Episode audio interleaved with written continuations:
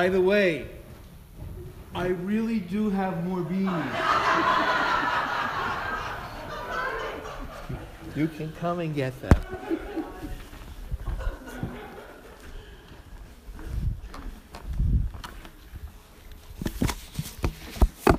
I am trying I am trying to find my place. So we're on the ground together today.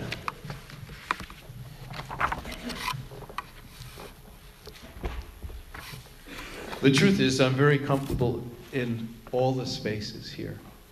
And I thank you for that again. So this morning we listened to Matthew's version of the Beatitudes. And Matthew's version is different than Luke's in subtle ways. They are the two places where you find the Beatitudes. Luke's, for example, says this Blessed are you who are poor, for yours is the kingdom of heaven. Blessed are you who are hungry now, for you will be filled. And blessed are you who weep now, for you will laugh. Two different audiences. Matthew intent upon continuing the presentation of Jesus to the disciples that follow Matthew as the continuation of Moses, the affirmation of Moses' ministry in Jesus. And Luke, a little bit more the social activists. Now, those who are hungry need to be fed. Those who are filled with sorrow need to be comforted now. It's not one or the other, it's both. Matthew is talking in some ways about the kairos time we've been discussing over the last few weeks that in God's time, many things unfold. In God's time, the world is slowly in the process of continuing to reveal God to us all. And yet, Matthew is still interested in making sure that the Pharisees and those who are sitting around hear the message that they are called to do more. And Luke, as I said, is very interested in now is the moment. Now we need to do these things. Take action. In both of these Gospels, there is something called antitheses. Matthew's uses this, it's not so much the opposite, even though that's what it means in some cases. It's not, you know, be kind or be hateful. It's not that way in this Gospel. What it is, Matthew is saying, to those who are listening, especially the Pharisees and the religious leaders, it is not enough to follow the letter of the law. It is not enough to leave grain in the field after you've done your harvest for the poor to come and pick up if there are still people who are hungry. That if you want to be able to enter into the kingdom of heaven, which is here and now in its fullness, you need to go beyond what you think the law tells you to do. That's the antithesis. It's more of comparative and degree in Matthew.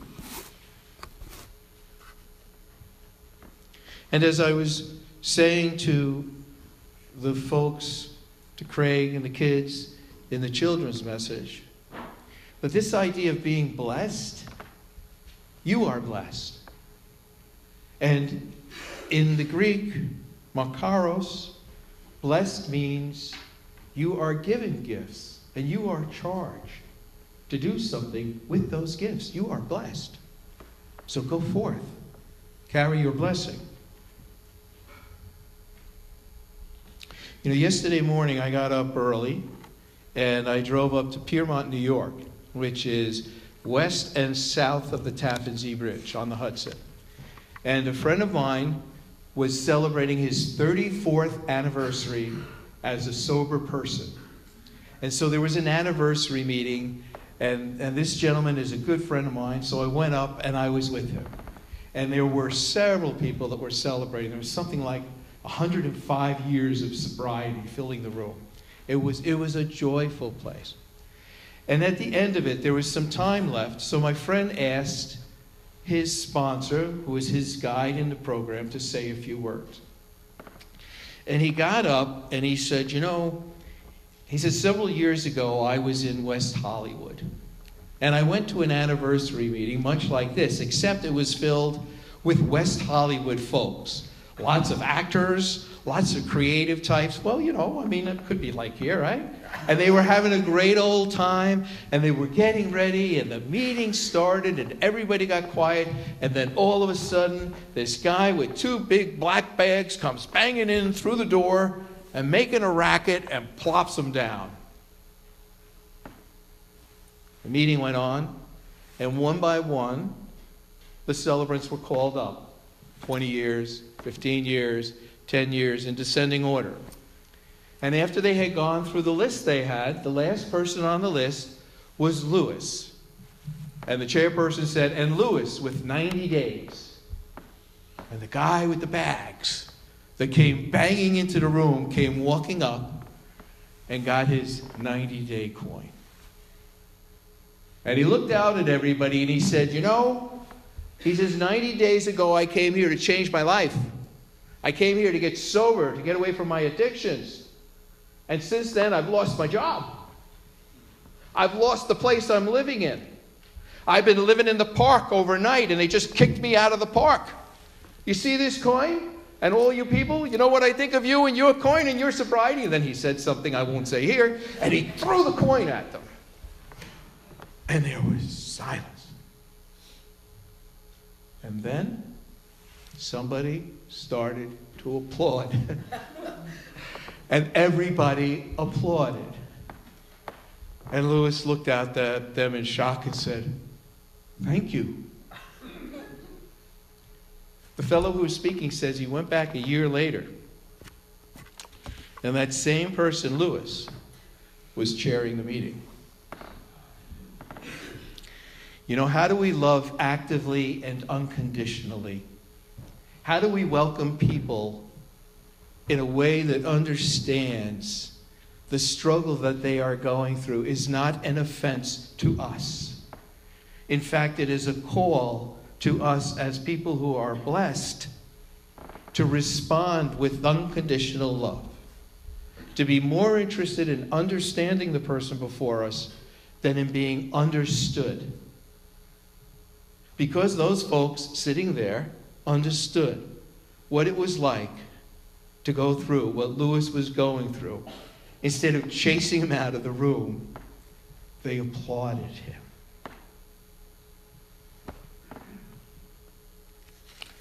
You know, there's a lot of examples in the Gospels for that kind of unconditional love.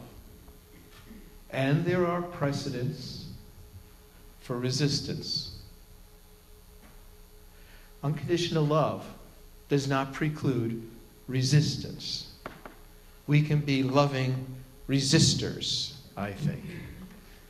And so these Beatitudes, some say that these Beatitudes are in fact encoded language, that when Jesus spoke them, now they are a collection of sayings. The nine of them that we read are a collection of sayings. They were put together by Matthew and Luke to create a narrative for dramatic and literary purposes, and so that they would be easy to be remembered, and so that the story could be told. But they were most likely sayings that Jesus said from time to time when he was doing his ministry. And they are attributed to Jesus, they are collected here. But they are also understood to be code to those who were oppressed and marginalized. that when Jesus spoke in the way that he spoke about these things, they understood that he was saying, I know you're oppressed by the government. I know that the powers that be here are not treating you fairly. I know that you feel marginalized. I know that you're not being fed enough. I know you're not being cared for enough. I know these things, and God knows these things, and trust in God because this, this will pass, and God's love for you will not, for you are blessed. And it was a great form of empowerment, and it fed the movement. This morning, as I got up, like a lot of other preachers around the country, we were rewriting our sermons at the wee hours of the morning. That's sort of normal for me.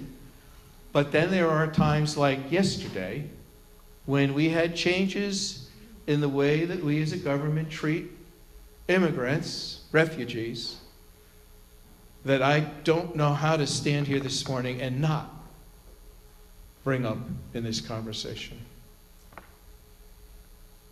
How do we now, who are ourselves in many ways going through the stages of grief at some of the changes, how are we who are going through the process of the denial and the, the, the lack of belief to the, to the point of acceptance, how do we go through these phases with one another in these times and respond in ways, well, like Lewis was responded to?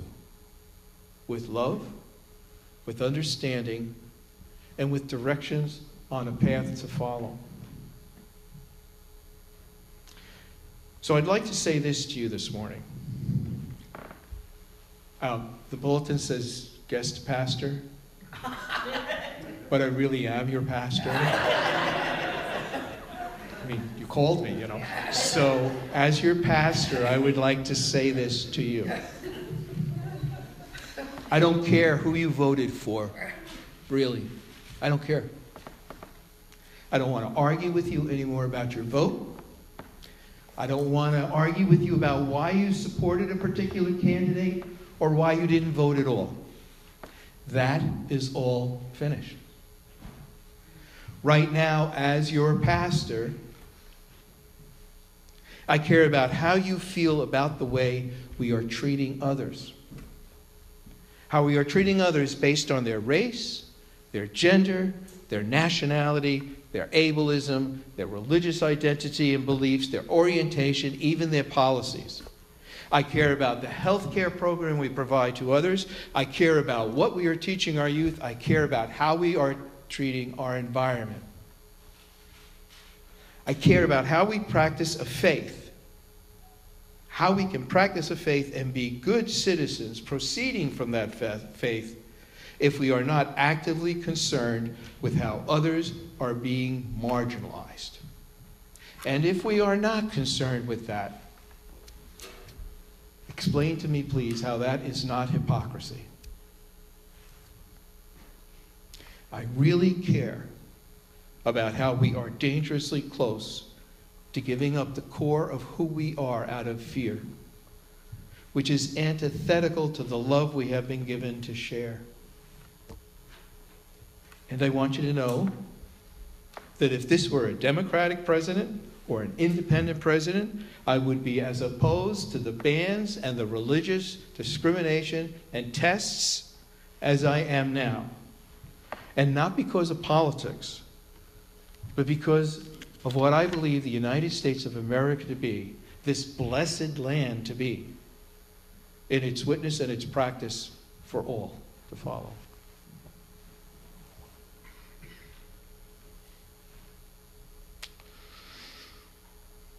I thought, as I wrote this this morning, that there was another sermon on a mount.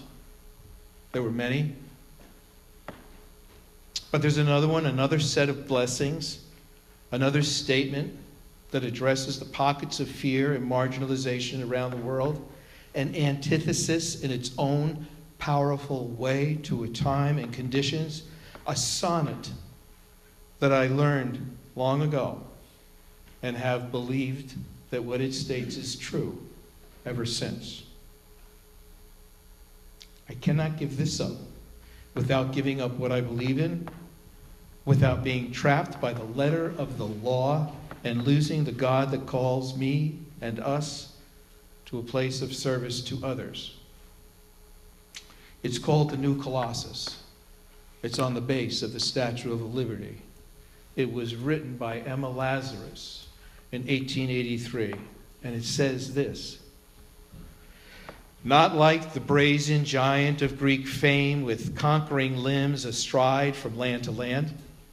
Here, here, at our sea washed sunset gates shall stand a mighty woman with a torch, whose flame is the imprisoned lightning, and her name, Mother of Exiles. From her beacon hand glows worldwide welcome. Her mild eyes command the air bridged harbor that twin cities frame. Keep ancient lands your storied pomp, cries she with silent lips. Give me, give me. You're tired, you're poor, your huddled masses yearning to breathe free. The wretched refuge of your teeming shore, send these the homeless, tempest tossed to me. I lift my lamp beside the golden door. It means a few things to me. It means, first, we need to move on from the vote and the name calling and the arguing. Some of us are not there yet. That's okay.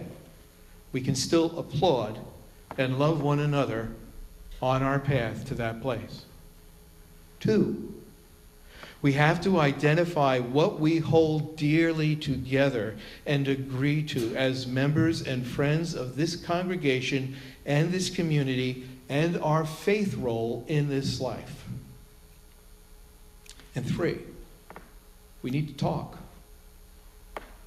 We need to talk freely and kindly from the heart and trust each other that we will care for one another's heart in the process. And when we can't do so, we say that quietly, gently, kindly. And fourth, that we accept that we will have different views and not need to persuade one another, that we can be honest in our own views and feel safe enough here to be safe in expressing them as we do God's love for one another. And we need to act. We need to act most likely first in ways that are in accord with one another. For there are many different ways to act. The first, I think, are the important ones that we can agree to. Is it sanctuary for immigrants? Is it the ecology? Is it women's rights? Is it what's on your hearts now most that you are concerned for? You know, I said it before that if, if Lewis had come into any other place, and perhaps if someone from outside had come into here with views different than everyone here in some way, if our families had come to a different country when they first immigrated here, the result would be enormously different in people's lives. The power we have to touch and help people to love themselves until they can love themselves, to care for one another, to care for them until they can learn to care for one another. We can be the ones to raise our hands, literally and figuratively, in applause. Can we bless? Can we be attitude with one another here and outside of here? I don't think it's a question of can we. It is the imperative that we must. And with God, all things are possible. We know that. And we are blessed. We have God with us.